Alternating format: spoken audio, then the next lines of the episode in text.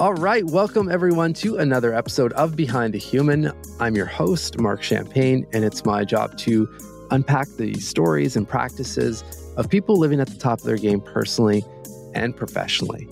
Today, we have just a dear friend of mine, someone I've, I've had the pleasure of working with, and just such an inspiring, awesome human. Paula, she is an in- inclusive activist, disabled content creator, model, and speaker who has cultivated and created a space to redefine disability. At the age of five, Paula was diagnosed with cerebral palsy after experiencing brain damage from surgery, which caused a non traumatic brain injury in the motor cortex region of her brain. On her journey with the cane, Paula shares her story about what it's like to live with a disability by amplifying the voices of her community and sharing their laughs, struggles, and adventure. So good to have you here. Thanks for joining the show. Hello, hello. It's so good to see you again. It's so good to just see also how far I've come after we both started working together, you know, thanks to you. So I'm super excited to have fun on this episode. Oh, thank you. Well, we're gonna have a good chat. I, was before we hit record. I was just saying how, bit selfishly, this uh, this is a good catch up opportunity. But just knowing you, obviously, I know your message and your work, uh, and I've experienced it personally. Well, just even working with you, uh, I know is is is much needed and helpful uh, in terms of uh, the world that we live in. Uh, just for context for the listeners, just so you know, we we met at a Google Pixel event uh, last year. Now at this point, right? Yeah, it was last year. Yeah, last year and, around October. At, at yeah, October. Yeah, and you. I mean, we'll get into this in, in a minute, but you were you were uh, a part of that event. It was a three day retreat experience, and I was running some of the mental fitness for the whole team. And uh, I'll never forget. You pulled me over. Uh, we were sitting on this this couch, and we you, you just you opened up like immediately, which was a beautiful thing to see and kind of the rest is history and we'll fill in the blanks but we started working together one to one and so forth and um, you're just doing such beautiful work uh, paula. It's, it's a real honor to have you on the show. So before we before we get into all of it because you've listened listened to this show so you know the the opening question that everyone gets and you know this is just to avoid the job titles and and all of that because we'll get into the work shortly but you know, just who, and I've probably asked you, asked you this one to one as well. You, you know, who, as we speak today, who are you? So I am a disability activist, storyteller, model, content creator. But besides all those fun societal status titles, yeah. I am a daughter. I am a sister. I am a friend and I am Luna's mom. I have a mini golden doodle that came with me from Miami, yes. City. So, you know, I always, yes, I, you know, we all have those titles, but I believe that you should always go back to the core of what you really are and what really drives you. And, you know, some of the things driving me now in New York City are really getting into my activism work, um, full time modeling, and being Luna's mom. yes. Luna's lucky, lucky little dog. She's traveling the world and has a great, great uh, mom. So that's awesome. Well, and thank you for entertaining uh, that question. I think it's just it's helpful to provide context uh, behind the, the, the person, right? I've I've heard you. I pulled this quote or this line, and you say, and I just want to ask a little bit more about it. But you've said uh, it's it's disability, or sorry, it's uh, it's like disability activism but cooler. so what what is what does that mean to you? Well, I mean, if you go back into the history of disability rights and disability activism, like at one point, you know, we were put into mental asylums because we were just different.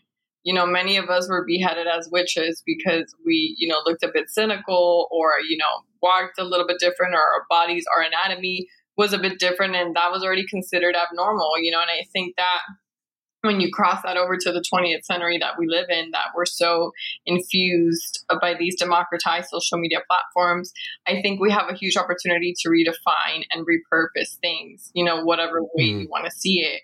And, you know, back in the day, you had a disability activist like Judy Heumann, may she rest in peace, that she was at the core of lawyers' offices and the Senate and Congress fighting to get the ADA passed, you know, fighting to actually um, democratize a disabled society.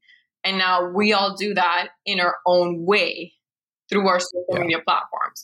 So, like, there are many activists who are consultants and who actually go into businesses and tell them what they're doing wrong and tell them, you know, how they can be better. I am more on the creative side. I like fashion. I like beauty. I like modeling. You know, I like all of those things. Yeah. So that's my side of activism.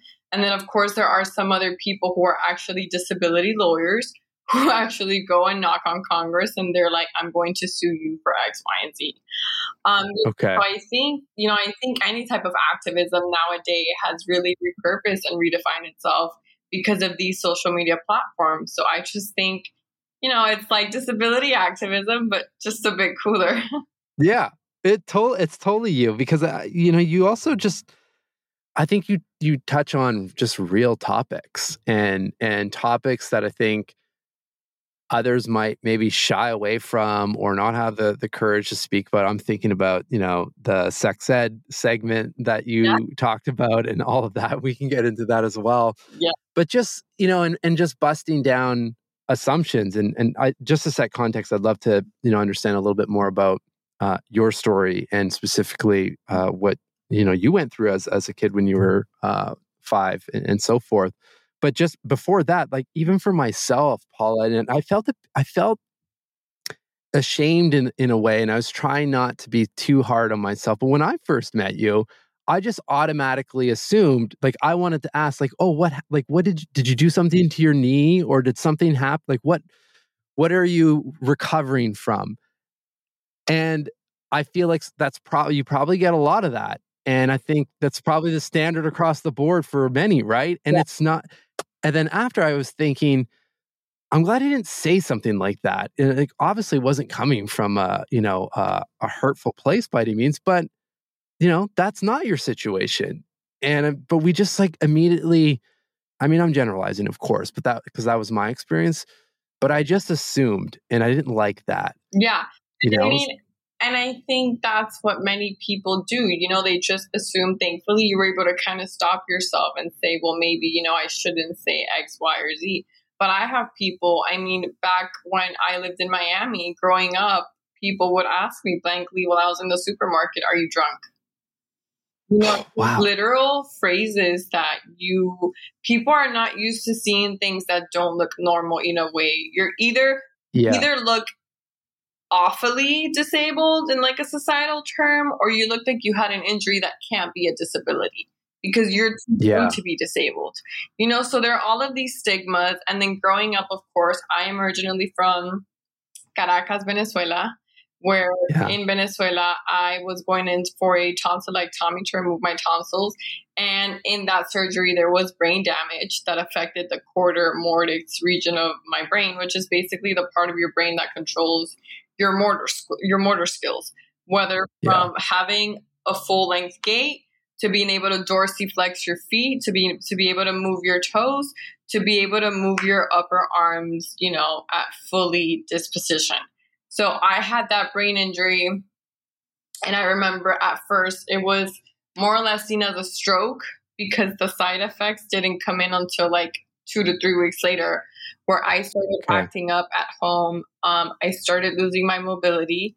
My knees started yeah. crashing in with each other. And then one day I lost my voice. I completely just lost my ability to speak. And that was when my parents were just like, okay, I mean, I think we have to take her in. This is not viral anymore. This is obviously something neurological. Yeah. Did they know, like, w- when you had the actual tonsil removal, no, that surgery, no. like, did anything come up? Nothing came up. Um, and that was the weirdest part. So, of course, there was a side of it that could have been negligence, but, you know, like any hospital, they're covered yeah. up. So then my parents took me back into the emergency room and they were just running a whole bunch of tests on me. And one of the things that they saw in an MRI was that my brain was just very inflamed. It was swollen, and, you know, doctors were scared that the paralysis or whatever damage was going on could uh, be persistent and continue on throughout the rest of the body. So immediately mm. they induced me into a coma, which lasted about a week. And then as they woke me up, they saw that the coma, they saw that the brain damage did persist throughout the body, and I was essentially quadriplegic. So that was like in a matter of two weeks. Wow. And I remember being diagnosed, uh, I remember being in the hospital for about one month. And there's a lot of things that I don't remember. Every time I sit down with my parents to have this conversation, which is a very hesitant and resistant topic at home, Yeah. I don't remember anything. They described Yeah. some things to me that I just don't remember. So I don't know if it was the coma. I don't know if it was trauma. I don't know if it was that my brain was shocked from the co- I don't know. There Yeah. are so many things that I don't remember. The hospital ends up releasing me because they were scared of negligence because a month and a half in I didn't have a diagnosis. I didn't have a treatment plan. I didn't have a care plan. So as soon as I was diagnosed, I went back and I went to my parents' home in Venezuela. And I remember my body was all disconfigured. I was essentially, I couldn't put my legs down. I was like a happy baby all the time, kind of like in a yoga pose. And I remember my grandfather had traveled the world because he had a phenomenal job back in the day that allowed him to do that. And he would collect things from countries as he would travel the world.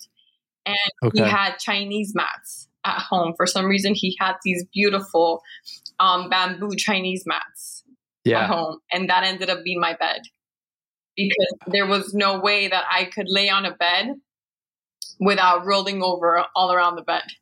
So that ended up being my bed. And then my parents then saw that I couldn't chew, I couldn't swallow, so eating was also going to be an issue.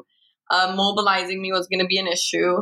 Um, I was constantly traveling in a car all around Venezuela to find a, to find a diagnosis, to find something. And then my parents saw no opportunity in Venezuela to either get me diagnosed with a treatment care plan or to even feel that this could be a country that could offer me an adaptive lifestyle, quote unquote. And then that's Yeah. when uh, we decided to move over to the USA, Miami. Okay. Wow. So, and you were five, six years old around all of this?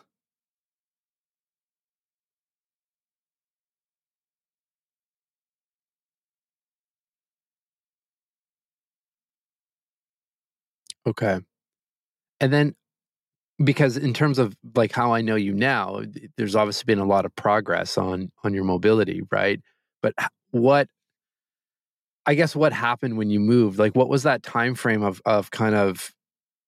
I guess there there would there would have been some sort of a treatment plan at, at one point that kind of got you to where you're at right now. Yeah. So we got to Miami, and then uh, as soon as we got to my, well, we actually came to Miami, but then we started traveling all around Florida, just looking Okay. for doctors, opinions, etc. And the first doctor that we went to was a, a neurologist, a very well recognized neurologist in Miami.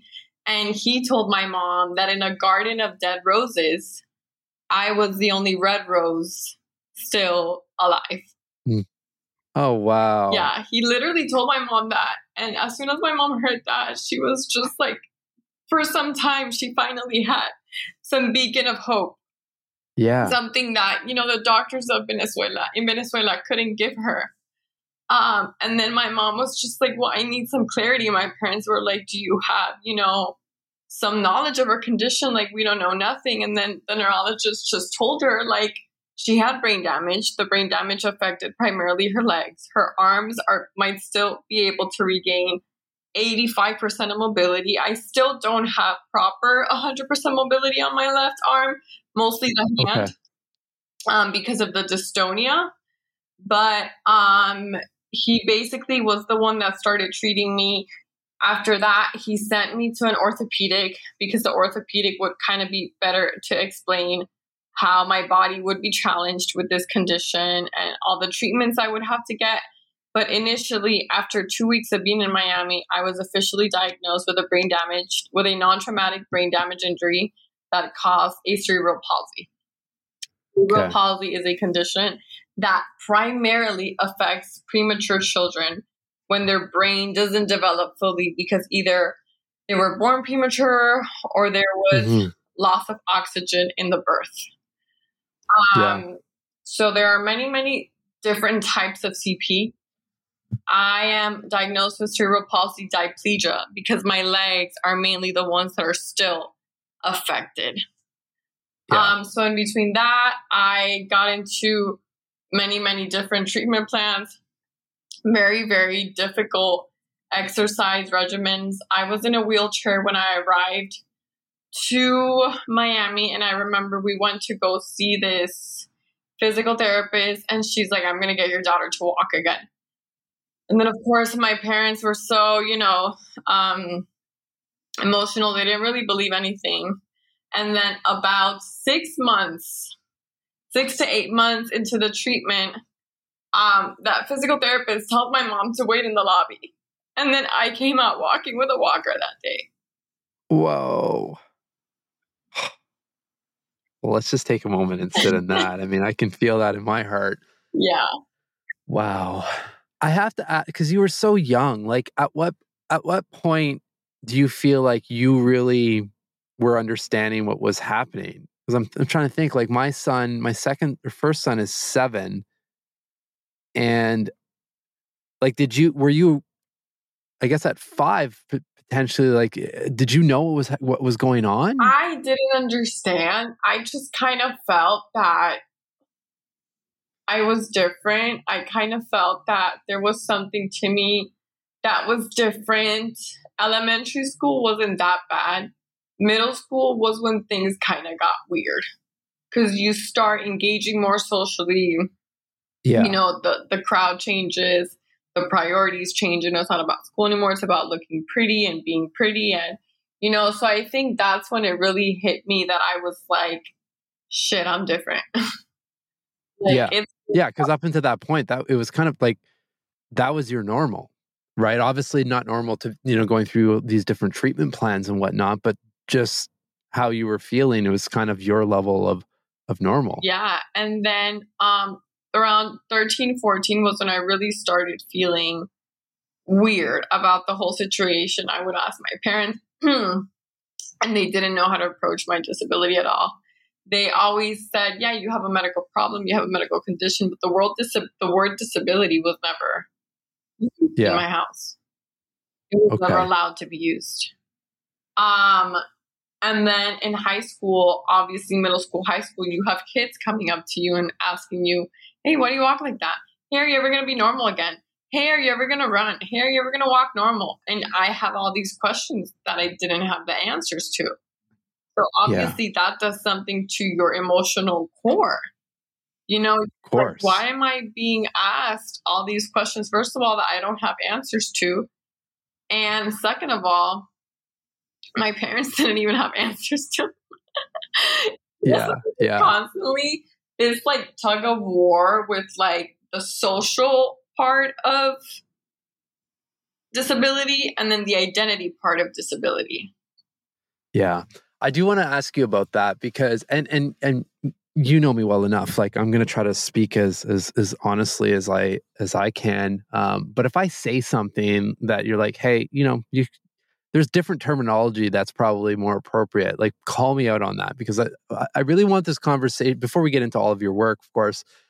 I just want this conversation to be accessible to a lot of people because there's there are people right now like i think as even as as parents you know teaching our kids at a certain age if there is someone that doesn't walk like you you know like what can we what can we say to our kids? Or if someone on the other side is that parent like your parents with someone that uh, has a disability like i guess what's what are the basics from your from your perspective of of of the kind of conversations that we can have to you know just make it i don't know if this is the right word but just make it fair for everyone in a way i think i think like any social problem whether from politics to gender to wealth and finances.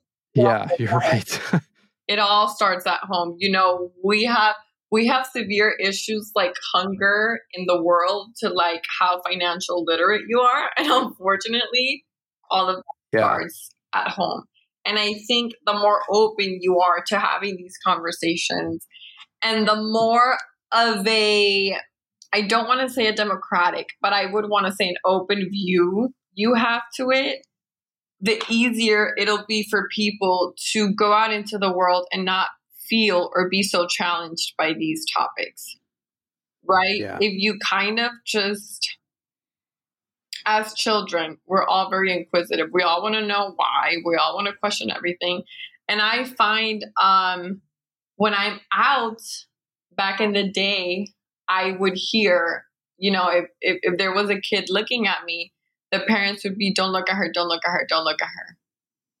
And now I see parents just letting kids look at me and letting them come over and play with my cane, you know, asking me, Yeah. can, can I touch your cane?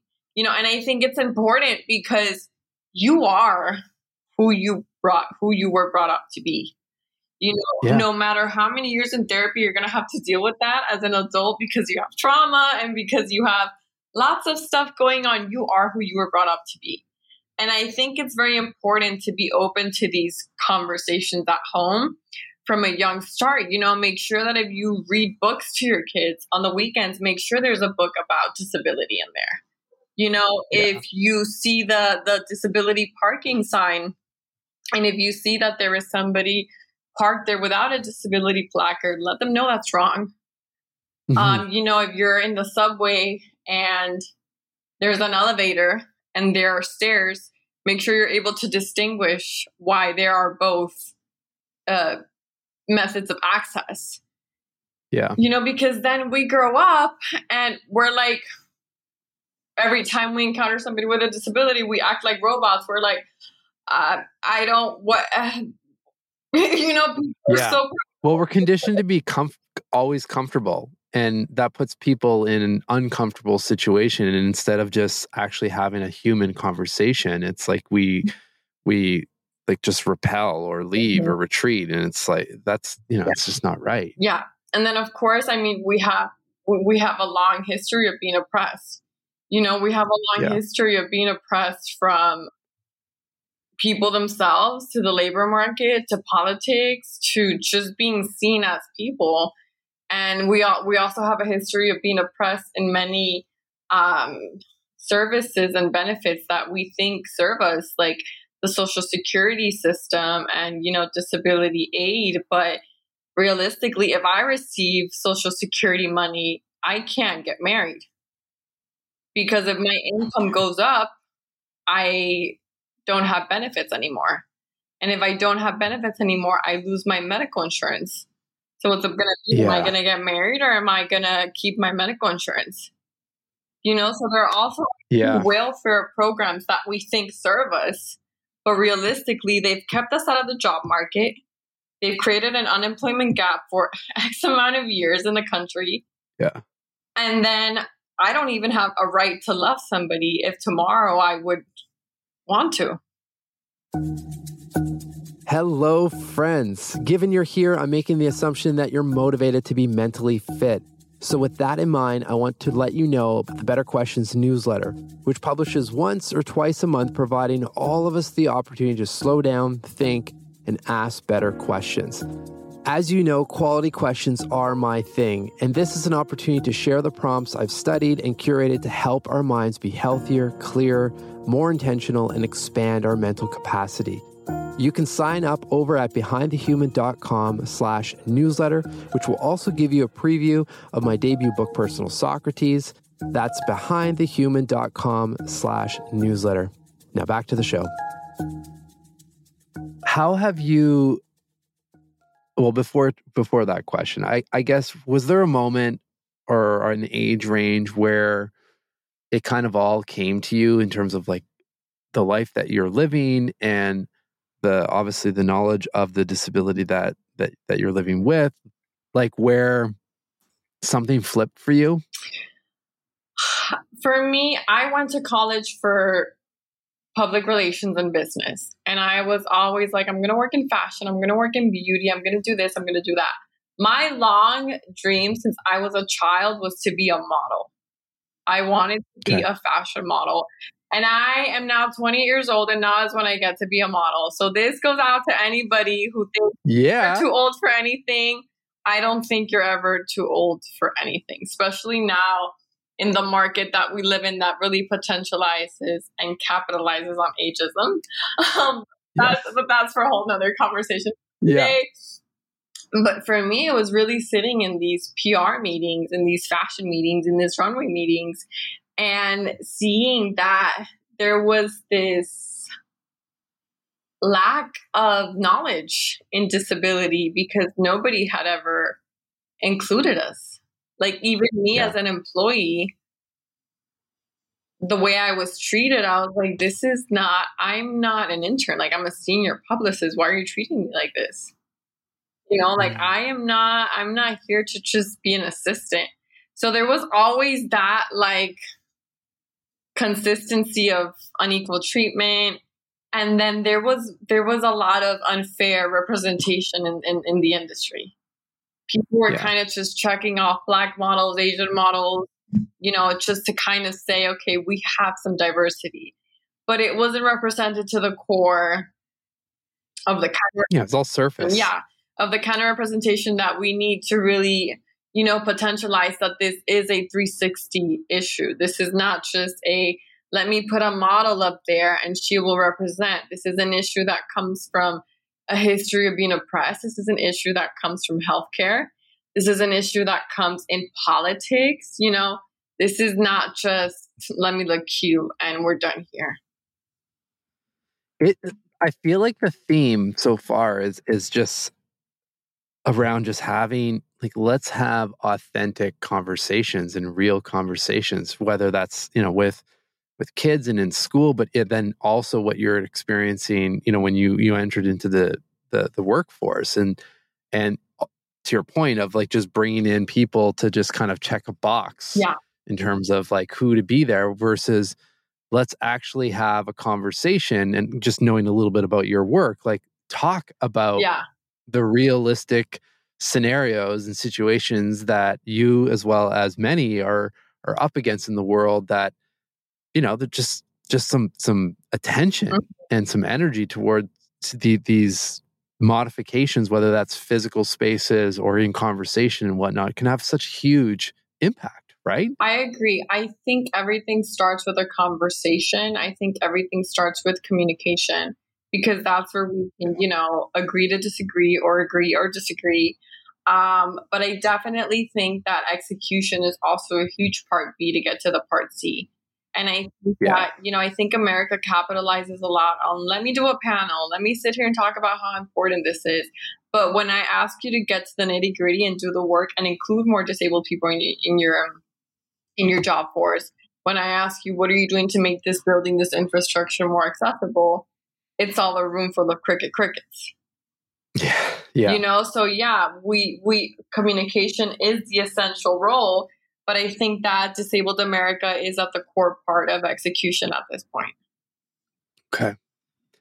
I have to ask for you with your mind, you know, just throughout your life dealing with everything that you've brought up and all the you know the the the conversations that essentially didn't happen or the, the little segments that you heard that you know people just didn't understand and whatnot and then you you're faced with you know all of these different situations in the workforce like how how have you mentally processed those situations and from from what i can tell flip them into fuel into your work and what you're you're you know you're incredibly passionate about. Mm-hmm.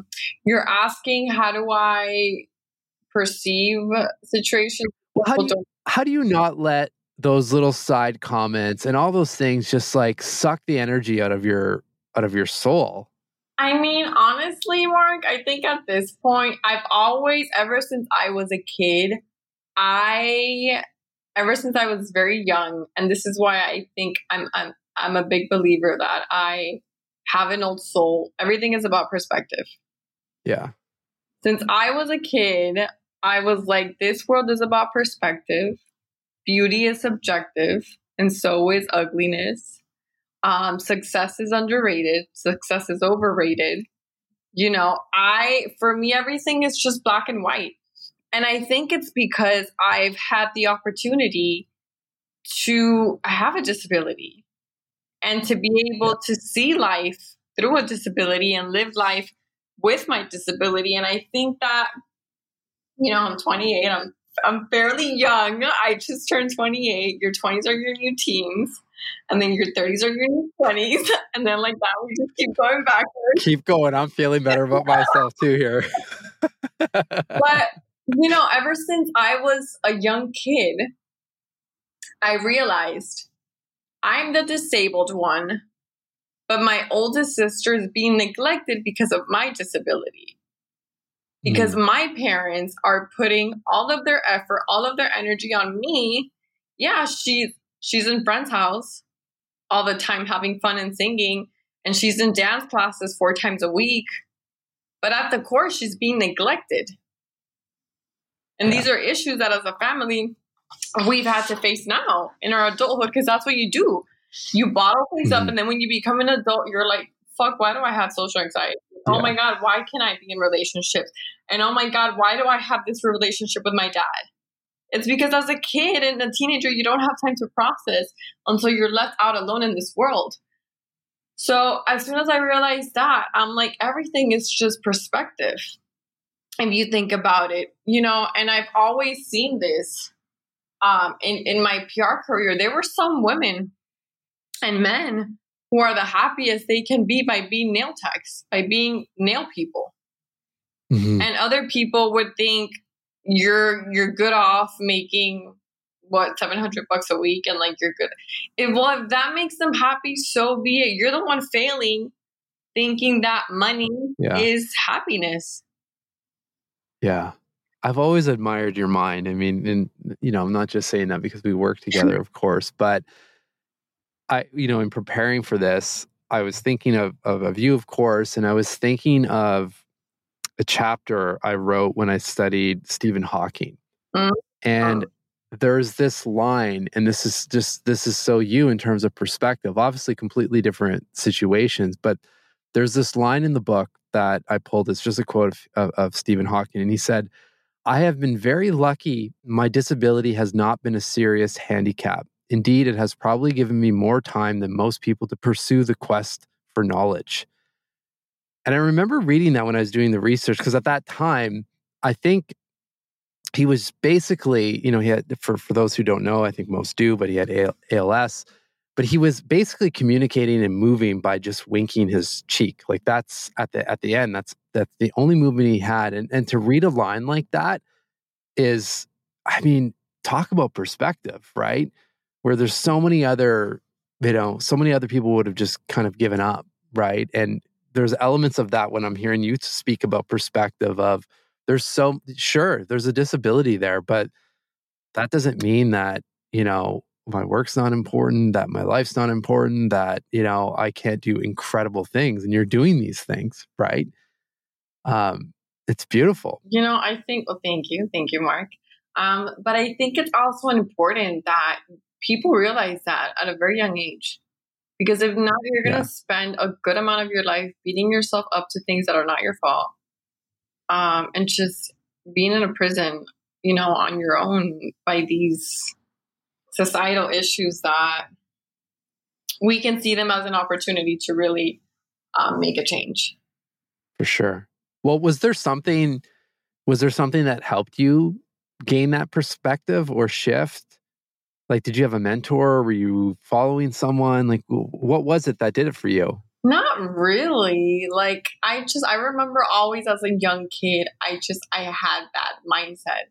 My parents in- injected a confidence in me that still at this age, I wonder where it came from because I'm very okay. naturally confident. I don't, yeah. I, I barely care what I look like in the mornings. Uh, my favorite outfits are joggers, boots, and crop tops. I rarely ever try hard to look good because I already think I look good, and I don't mean this in like I don't mean this in like a in like an egotistical way. The yeah. parents were really good at always um, letting me know that yeah, you have a voice, and yeah, you have a space in this earth. You know, to speak up your mind and to be like everybody else despite the challenges and the status quo. But for me, a lot of it was when I was growing up, I was so rebellious, Marc. I got kicked out of high school.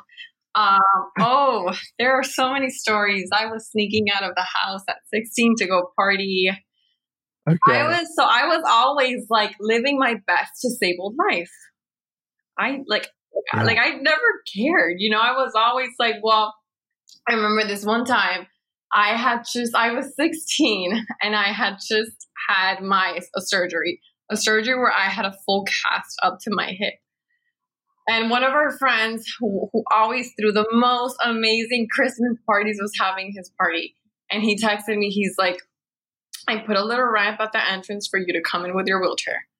And I was like, oh my God, what do you mean? Like, I don't even know if my parents are going to let me go. And they were like, oh no, we already spoke to your parents. Like, you're coming. oh, wow. my friends picking me up and like putting out the little concrete pavement for me to get into the party. Like, I always say, like, you just have to make a statement and people will want you in the room no matter what you look like, oh. what you're wearing, how much you weigh. Yeah. Like people don't care. People just care about how you make them feel. Yeah. Well, I felt that. I mean, that's one of the things I felt when we were together at that event. And when you kind of pulled me aside and explained what was going on, we can get into that as well, because that's the, you know, you're also human, right? And, and, uh, you, you know, you're, you, you're, you're running your own business. You're doing something that obviously is incredibly passionate and and mission driven and seems very aligned with what you want to put out into this world but it can come at a, a, at a cost right? Like we see this i see this often with with entrepreneurs and i'm i'm victim of this as well. It's almost harder you know when you're working for yourself especially when you're working in, in a topic or in an area that you're super passionate about that you burn yourself out in a way right? It's not like someone else it's not like your boss is telling you hey you have to put in this number of hours, but we we sometimes don't have those guardrails to be able to to put in the, the boundaries, right? And that's kind of mm-hmm. how we met. I remember, and, and, share as much as you want, of course, but I, I just remember the intro conversation, just saying something has to change, and you know, you were emotional, uh, obviously, about it, and I think at that time, uh, where you know, where you were drinking something like three oh, energy wow. drinks just to to get through the day. Right just why don't you provide a little context and kind of where you're at and and and why you asked me those questions yeah. that's the step most people don't take it was crazy i remember at that point i was working on like three brands at once um, i wasn't sufficient at the people i was hiring to help me with those roles so obviously that made that makes us feel as leaders like like failures um, yeah. I was just burnt out. You know, I was putting in like 14 hours of work in a day. I was waking up at six. Um, I was trying to also keep up a health routine and eat healthy and, you know, be a mom to Luna, you know, despite her just being a dog. She takes up time. She was just a puppy. Um, and I remember just feeling really unhappy because I was putting my energy in things that, number one, didn't make me happy. And number two, there was no sustainability. I remember sustainability was a huge topic um, back in the day at that point in my life. Mm-hmm. And um, I was on like four energy drinks a day because of how burnt out I was. I was having to try a new energy drink like every week because I found that it wasn't working anymore. I yeah. also wasn't sleeping. So there was just a lot going on. And I think that was me pushing myself to be in rooms and to be in situations that I knew I didn't enjoy. And I think as, as an entrepreneur, you as, as business people, whether you're a model or whether you're, you know, uh, doing a startup, we fail at that. We fail at wanting to be everywhere to see what mm-hmm. hits off, to see what takes, you know, what becomes successful. And I think that's one of the biggest mistakes that we do. We start everything thinking this is going to be it. This yeah. It's going to make me pivot. You know, this is what's going to make me, you know, land on Forbes 30 under 30. And then into it, you're like, well, I don't really even like this anyway. Yeah. But why did I start off thinking this would be it when, like, I don't even enjoy it? So it doesn't have potential to sustain itself to be it. And I remember, you know, after like two days into your sessions, I was like, I feel like this is what I need. And I remember I would get so emotional in the breath work. I'm like, why am I crying in breath work? Like, this is so weird. And I remember I'm like, fuck, I think, like, I think I have to talk to Marc. I, was, I was like, for some reason, he is here and I am here. And I'm going through what I'm going through, and he might be able to help me out. Just yeah. because I think at the end of the day, you have to do the work yourself. Yeah, well, for sure. Um, and I remember talking to you. I remember telling you a bit of what was going on, what's happening. But I fully opened up. Like I had never opened up like that in a matter of years since I started my entrepreneurial career. And I think it was because I had bottled up so much that I was just done. Yeah.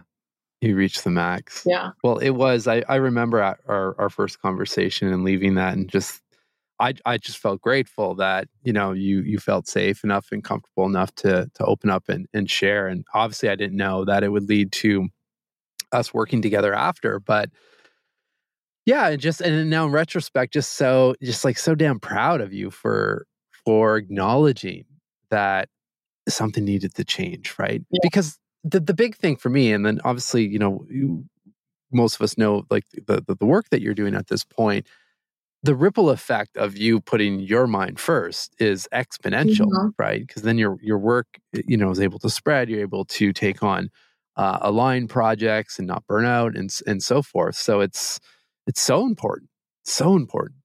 No, and I mean, even throughout working with you, you know, I realized that I had to let go of projects that weren't making me happy. You know, I think we're prone to see, and I feel that as entrepreneurs, we have this luxury you know, we can sure. get up in the morning and we can say, I don't want to do that anymore. And I already have this other side of me that makes me enough money to quit this. Yeah. You know, other people, yeah. you, you know, I come from an immigrant family. My parents did not have a choice where they made money. They just had to get up and make, and make money. Yeah. And just go. So I do consider myself to be very damn privileged.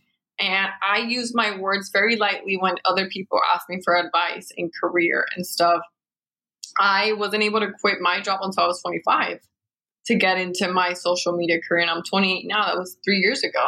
You know, so yeah. I think I think it's important that we consider all perspectives and see how vague and open this issue is. But I was at a time where I knew I had to let go of some things that just weren't for me anymore.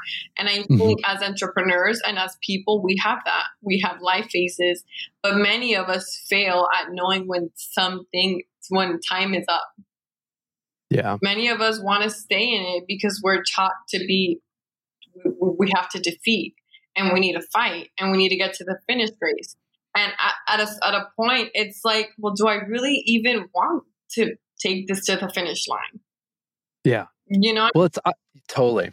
I've thought about this as well, like just because it, it's ingrained in, in in the culture that like that everything has to be so hard, and if it's not so hard, it's like you're not trying hard enough.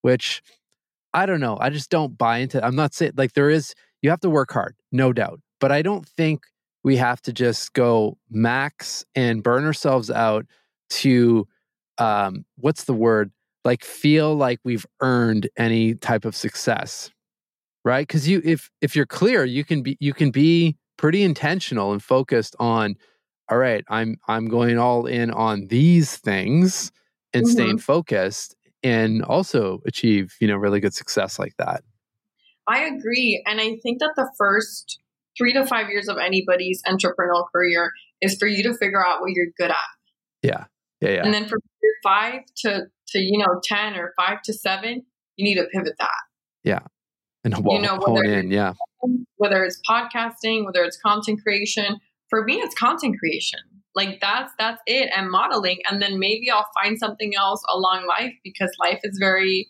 vertical yeah. But I, you know, I feel that we're so infused into like FOMO, like oh, I have to get into this because it's hot right now, and because if I miss out, I'm a miss out. Like I'm over that already. Yeah. I'm over that I know that if my heart's not in it, I'm I can't sustain it. And I think that's the issue as a creative.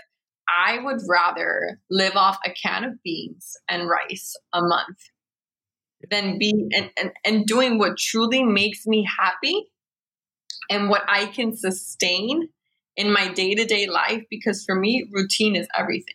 You know, I have a certain hour I wake up, I have a certain hour I'm out in the day getting a walk. Luna has a certain hour she goes and gets her walks. Mm-hmm. You know, it's the only thing I know I can control. And when something inside of that is not sustained, it's not worth it. Yeah. I don't want it. Yeah. Well, let's talk about some of that. I mean, I, we, we haven't spoken in a little while, so I don't know if this was, you know, five months ago or so, I'd know exactly what your routine is. But I wanted to ask you what your practices are. Doing great, Good. and I think to show your success story. Okay, yeah, so thank you for that. You're a great mental health strategist, so that's why we haven't spoken. But you know, when I'm going through something, you're the first one. Oh, for sure crap, I need to text Marc now. Yeah, for sure. You you know I'm always there, of course. Uh, but I do want to know, like, what what are some of your non-negotiables right now? What's working well for you? Um, and I guess what are you excited about? Is there anything you want to experiment with? For me, it's definitely getting up, you know, by seven and walking Luna by eight. That's yeah. like my thing right now. Um, I'm fasting until eleven. Okay because it makes me a lot more productive at tasks that I have to get throughout the day. Like obviously today I had breakfast a bit earlier because then I knew I would be starving during the episode. Sure. But usually I'll fast until 11 because I feel more productive. Mm. I feel more um sharp. Yeah. When I have food in my system or a coffee that makes me extreme jittery with no food. Okay. Um, I'm also cycle syncing. I think it's very important for women to go with the flow of their cycle yep. because you can really optimize energy levels. I am sick and tired of hearing women say that they can be just like men. No, we cannot. We have very different hormones in our body that yeah. don't allow us to scientifically be as, you know, a beat as you guys are. But I think if we're able to potentialize what we can, I think that makes us the most successful. Yeah from cycle syncing from my activities to what I'm eating to what I'm wearing and to who I'm hanging out with and where I'm spending my time. Um, and then, of course, I'm just living. And I, I love it. Important part, you know, you can have all of these routines, you can have all of these agendas and schedules, but if you don't take a little part of that to just go out with a friend, have fun, and just live, I think you're missing out on life. I agree. I agree. Yeah, I think that I think the routines and, and all the practices, I mean, they're they serve as a as like a you know foundation, of course, and just mm-hmm. like our nutrition and whatnot. And you know, as mm-hmm. long as they're somewhat in check, I mean, the the idea is that, or at least the goal for me is that all of those things just help you be more and more present and, and self-aware and if you're present and like you said like someone calls say hey let's do dinner and and you can just go in and drop in. I mean, there's nothing better than getting the max out of those kind of experiences, right? I, I agree. And I've also been very like playful with my schedule. I'm like, if somebody comes in and tells me the same day that they want to hang out, I'm gonna go. Oh, I like it. I'm gonna go. Like I yeah. think I think sometimes we need a little disruption in, in our schedules. Sure. And I find that those meetings are the ones I have the most fun in. Yeah. Unexpected when it's quick, you know, not something that like a month in, I'm like, okay, well, yeah, I'm going to put you in the calendar, okay? Like, what? Yeah. yeah. Like, you know what I'm saying? And that's, that's kind of the life that I was living last year. Like, I had to schedule my friends for coffee in my Google Calendar. Yeah, it just feels off, right? Like, forget, or I would have something else to do. And like, of course, I feel like every entrepreneurial career it has its peaks. Yeah. Last was my high peak. This year things are a bit slower. So I'm taking this time instead of complaining, why is it slow? Why am I not at my peak? Why do I feel like I'm struggling? To internalize and be like, let me get creative. Let mm me see what new content I can come up with, even though I post one piece of content every day. Yeah. But let me see, you know, what new trend I can start. Let me see what people want to talk about. Like I feel that these slow phases in artist careers are so frowned upon. Mm, but you need like, them. You're so you're so right. You you need it's like the it's like the seasons, right? Creative. Yeah. Yeah. It's exactly like the seasons, yes. Yeah, you need those those like you need the winter to experience summer and spring and fall and all of that and but it's for for whatever reason we you know we really put a lot of focus on well i just want the sunshine of the summer and the hot weather and all of that um but you know there's the contrast of those other seasons and like i think what you're experiencing right now too is just that mental space Mhm. to think and see okay like this is where i need to go or this is what feels right and it's hard to see that when you're just jammed like floor to ceiling with meetings and and stuff in your head I completely agree. I mean, I remember last year I was on a plane every other week. I was Yeah. jammed like panel. I mean, you remember. I mean, like Yeah. I was our sessions like every week somewhere else, and yeah it's true I wasn't creative.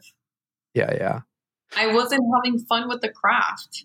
And when I don't have fun, it's over for me. I get depressed. I have to call Marc. I have to schedule two meetings with Marc a week. And all of that obviously is great. I think it's like being this super busy, unavailable artist, entrepreneur, it's not good yeah. Like you can't always be a workaholic. Like don't get me wrong i have i have a very strict routine and i work from a certain hour to a certain hour but i've gotten really good at at knowing okay you need to like go walk go to central park you know go meet up with friend go play ball with luna. And she's really good at keeping me accountable because when she wants to play she wants to play. Totally. So i have no option but you know to go and take her out. Yeah. Well, one thing I did want to ask you about, just uh, because I love, I love how you're just saying yes to you know some of these these like chance encounters or time with friends and whatnot. But what what do you practically do? Like, if you had, is it just that you're you have time blocked, or just time that's open, and you're consciously not scheduling as much, or do you just shift stuff around? Like, what's what works for you? So remember how we worked on my schedule a Yes. couple months ago and how we divided it? It was Mondays and Tuesdays are strategy, writing, organizing days. Yeah. Um, and you're gonna be very proud of me about my I'm I'm always proud of you. I, I, I, I did it. Um, Thursdays, at Wednesdays and Thursdays are content days. Um, you know, shooting days and stuff, and then Fridays are catch up days. But Fridays, I am off at two. Oh, yeah. awesome! I tried. I tried one, but I think two p.m. is the time that works for me for now. Yeah. But I'm not working until eight p.m. on Fridays anymore. Yes. But um, I am being a lot more lenient with what I add to my schedule. And I'm also trying to interact positively with what I'm able to finish in a day. Mm, yeah. Where before I was adding like 10 things into one day and it was like an hour per task. Yeah. Now I'm adding like three, four, and I'm like, okay, well, I got two done. Luna, let's go play. Yeah. Yeah. because I know I got those two things done very well. And I know they're ready to be turned in. And even if I have to work a Saturday or Sunday to do that one thing because I need that mental landscape for it, I will do it. Yeah. But I know it's going to be done exponentially well. Totally. Totally. Oh, I mean, beautiful. Obviously, I mean, I'm a bit biased here, but I'm super proud of, of some of those adjustments. Uh, I mean, just we were joking by text. Uh, just even seeing you, you know, you sending out a Calendly link to book, I was like, yes, that's awesome. You know, because that's such a time saver uh, as well. Uh, amazing. I mean, well, we can continue for for obviously quite a bit of time. We we should definitely do like a part two at one point and dive into some really specific topics as well and whatnot. But I want to respect your time, and I just want to ask you, you know, is there is there like one kind of central message that you would love to leave with this audience? Mm. Uh, over the weekend, I was hanging out with friends. And this is one of my very good friends. She's also a disability activist, but she's older. And we were hanging out with her husband. And I'm like, guys, times are tough. The economy is not the same as when you guys were growing up. Um, things are expensive. I really think the future is Asian. I'm reading this phenomenal book that's literally called The Future is Asian. Oh, and really? it just about how Asia is, has been dominating the world for years. We've just been slow to see it yeah. and how it will, you know, dominate. Um, Ray Dalio talks about this as well. and I'm like, guys, thing, things are getting rough out here, right? For somebody who is a college graduate, for somebody who has a minimum, you know, wage paying job, things are getting very difficult. And I asked them, what are some advice, you know, that that that you guys have, you know? Hmm. For me, you know, I'm 28, I'm young. what is your advice? And automatically they went into money. They were like, invest your money, max out your art, your Roth IRAs, try to buy your first property at 30. I'm like, guys, I, I I know the topic was centered around money, but I'm asking about life. Yeah. Yeah. What's your advice for me in life? And he said, go slow and enjoy the journey Mm. Mm. because life is too long. he Yeah. literally said it. He was like, life is too long. And I was like, perfect. Like, that's all I wanted to hear. Like, we're, we're doing great. We're closing off Friday. I'm going to bed. Thank you so much. Like, that was it. And I think, like, they were so quick to, like, go into finances. Yeah. Like max out your Roth IRAs, buy your first property at 28, 29, 30. Don't wait until 35. Um, try to buy when the markets crash. You know, they were so quick to talk about money. hmm And I'm like, I know the conversation started around money, but I'm asking about life. Yeah. And they were just like, girl, just enjoy. Just enjoy. And I think, you know, I think I, I think it's important. You know, we are living in a situation where I don't know if I'm gonna buy my first property soon, but I don't care anymore. hmm Because I think the economy put me in this position and now I don't have another choice but to just sit back and relax. Yeah. It, you know, one of the many gifts that you've offered offered in this conversation is is definitely just perspective. And I, you know, it's Yeah. interesting how this kind of came full circle to what I'm what I'm feeling as your just your perspective. And also in that like life advice, it's we can we can that's the thing that we can control. Like we Mhm. can't control what's about to happen. Sure we can be smart and be strategic on some moves financially or business and whatnot but at the end of the day there's a beautiful way to lift a lot of mental weight and a lot of mental pressure and that's just to take a positive and present and probably unconventional perspective uh, from Mhm. most and just see the world as to your point you know just as a as a nice journey you know and enjoy it I agree. One thing that one thing that has me thinking a lot is every time I, I meet somebody new or I catch up with an old friend, they ask me, Are you living in New York City alone or with a roommate? And I'm like, No, you know, I have my own place. You know, it's it's it's it's a normal, decent sized place, but I have my own place. And they're like, You are so lucky to have your own place. And I'm like, the fact that we see having our own place in New York as privilege and as luck goes to show how messed up the economy is, where people can't even afford Yeah. housing wow and have to 40 and almost 50 still having roommates. Yeah, for sure right what is happening We have it all messed up. Yeah. You know, so I think flip the perspective, work on your safe, work on yourself daily, and just keep reinventing yourself. I, I I really think that's where life is. You know, you don't take none of this to the grave. yeah You really don't. Oh, well, you definitely, I mean, I think you said this at one point. You're an old soul in, uh, you know, at 28, Yeah. that's for sure. Cause if I think of, of the many conversations I've had, I mean, wow, there's, there's just a lot of beautiful nuggets and, and perspective, perspective shifters and practices and everything. So, Yeah. um, I just I just want to thank you. Thank you for making the time, obviously, to come on the show, but a huge, a higher thank you for for for being you and working on your mind and putting in, you know, the effort and the focused effort to put out your work out there because it's just so it's so exponential and so needed and like you're really just even getting started. That's exciting. Thank you for having me. And you know, I also want you to realize that you you got me here. You know, you got me to this space of being in peace with my mental health and being be to be able to actually flourish into the things I care about and I want to be. And I think that's the core reality of life. Mm, thank you. you. So thank you, Re- Marc. Received, received. The heart feels full. Until the next conversation. Thanks, Paula. One, thank you.